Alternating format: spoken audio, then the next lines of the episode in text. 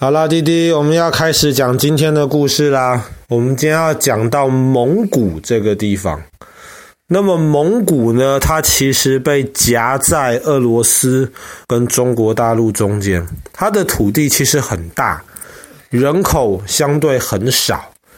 它也是全世界，你算个每平方公里，就是每一个单位的一个。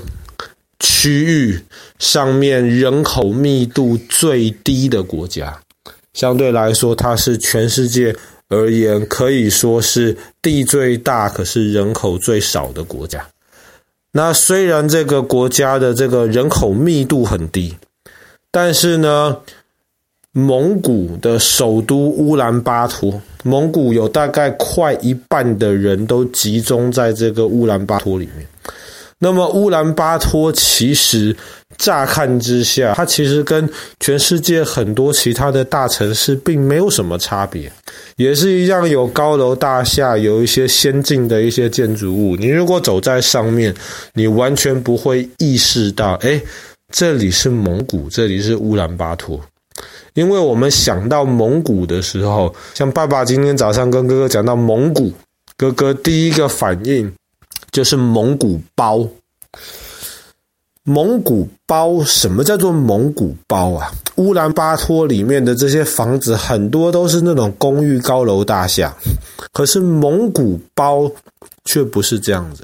蒙古包是传统蒙古人他们居住的地方，这个东西长得很有趣。那弟弟可能不知道蒙古包是什么，它其实是一个圆形的。啊，墙壁，然后呢，上面有一个尖尖的圆盘子当做屋顶。为什么蒙古人传统上住在蒙古包里面呢？因为住在蒙古包很方便。蒙古包是一种房子，它这个房子呢是可以背在马或是骆驼的背上带着跑。然后，当你今天到了一个地方之后，你很快就可以打开，把这个房子在两三个小时之内就装起来了。那为什么蒙古人要发明蒙古包这种房子呢？最主要原因是因为蒙古绝大多数的人传统上面都是放牧的，他们都是养牛啊、养羊啊，这些牛啊、羊啊、马呀、啊，他们都是吃草。那么这个地方的草吃完了，那么这些牧人就要把他们的动物带到另一个地方去吃草。所以呢，牧人们常常需要搬家。那么你的动物多的话，常常每一次搬可能就是好几公里，甚至好几十公里。你不太可能在一个地方盖房子，然后都每天定期的回到那边去，所以才发明蒙古包这种东西。到了一个适合放牧的地方之后呢，这些蒙古的这些牧人们，他们就会。把那个蒙古包的墙壁先拿起来，那个墙壁其实以前是用那种木头织成的，像是网格子状的这种东西。墙壁平常是缩起来的，平平的可以放在马车上面。那么可以当做让可能老年人或是让妇女小孩休息的地方，但是当要架起蒙古包的时候，就要把这个网格状的东西打开，变成一块圆形的，这个就是蒙古包的墙壁。当然上面还要开一个门，门框也可以装上去。墙壁弄完了之后呢，就要弄屋顶的支架。其实屋顶的支架长得就有点像是雨伞一样，雨伞的这个伞顶下面不是有很多的这个的这个呃钢骨的这样子的结构来支撑，蒙古包也是一样。那么传统上也都是这种木头的支架，支完了之后呢，支架的这个屋顶最中心的这个地方，通常还要开一个洞。让光线可以从这边透进去。那么弄完了之后呢，支架都弄好了，就要披上第一层防水的布。防水的布披完之后呢，再把整个蒙古包上面披着很多很多层的这些布，通常是这些动物的这些毛皮。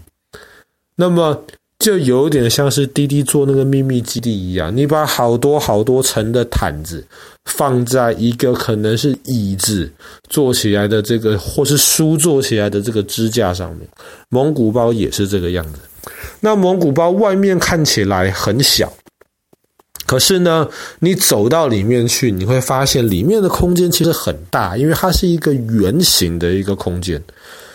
然后呢，里面其实还非常的明亮，因为最正上方开着一个天顶。然后呢，通风其实还蛮好的，因为上面。中间是空的，那么蒙古包这个墙壁周围的一圈，在夏天比较热的时候呢，其实那个外面盖的那些毛皮毯也都可以掀开。那么做蒙古包是很方便的事情，所以就非常适合蒙古族的这些牧人。那么虽然今天绝大多数的人都住在乌兰巴托或者是一些城市里面。但是还是有非常多的蒙古族人，他们很习惯，也很喜欢住在这种蒙古包里面的这样子的游牧生活。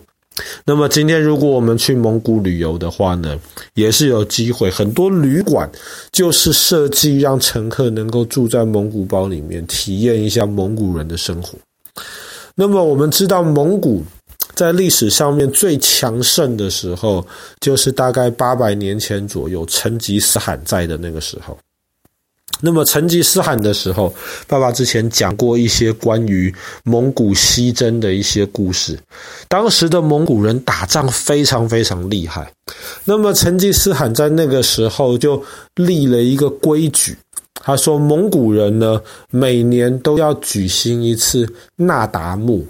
那达慕大会，什么叫做那达慕呢？那达慕其实就是游戏，大家要聚在一起玩游戏，但是当然不是很简单的这个玩游戏，因为这是成吉思汗当时立的规矩。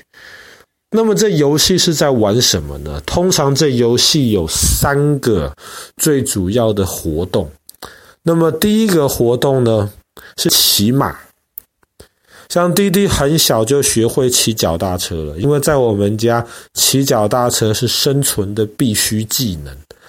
可是呢，对于蒙古族的小朋友而言呢，骑马是必须技能。甚至爸爸还听说有些小朋友还不会走路就已经学会骑马了。那么，在每年那达布呢这些大会，骑马的这个比赛的小朋友，通常大概从五岁开始就可以去比赛了。那么到十三岁左右，这个是骑马比赛的小朋友。那么这个骑马比赛呢，跟这种西方的这种骑马又不太一样。西方的骑马比赛通常都是那种短距离，一公里、两公里，比哪只马跑得最快。可是蒙古马很特别，蒙古马跑得不快，但是它可以跑很远很远，耐力非常好，所以打仗非常非常好用。所以那达慕里面的这个骑马比赛呢，通常是骑这种二十或是三十公里这种长距离的，比耐力的，然后小朋友就骑在上面，然后看谁的马二三十公里之后可以最快的到达目的地。那么除了骑马之外，还有射箭。射箭呢，是蒙古人他们非常需要在打仗的时候掌握的这些技巧。当时蒙古的这些骑兵，他们可以一面骑着马，一面在马上射箭，还射得很准。那么那达慕里面的射箭比赛，也跟我们今天在奥运会看到的射箭不太一样。奥运会看到的射箭，前面有一个目标。你要能够站在很远的地方，尽量射中目标。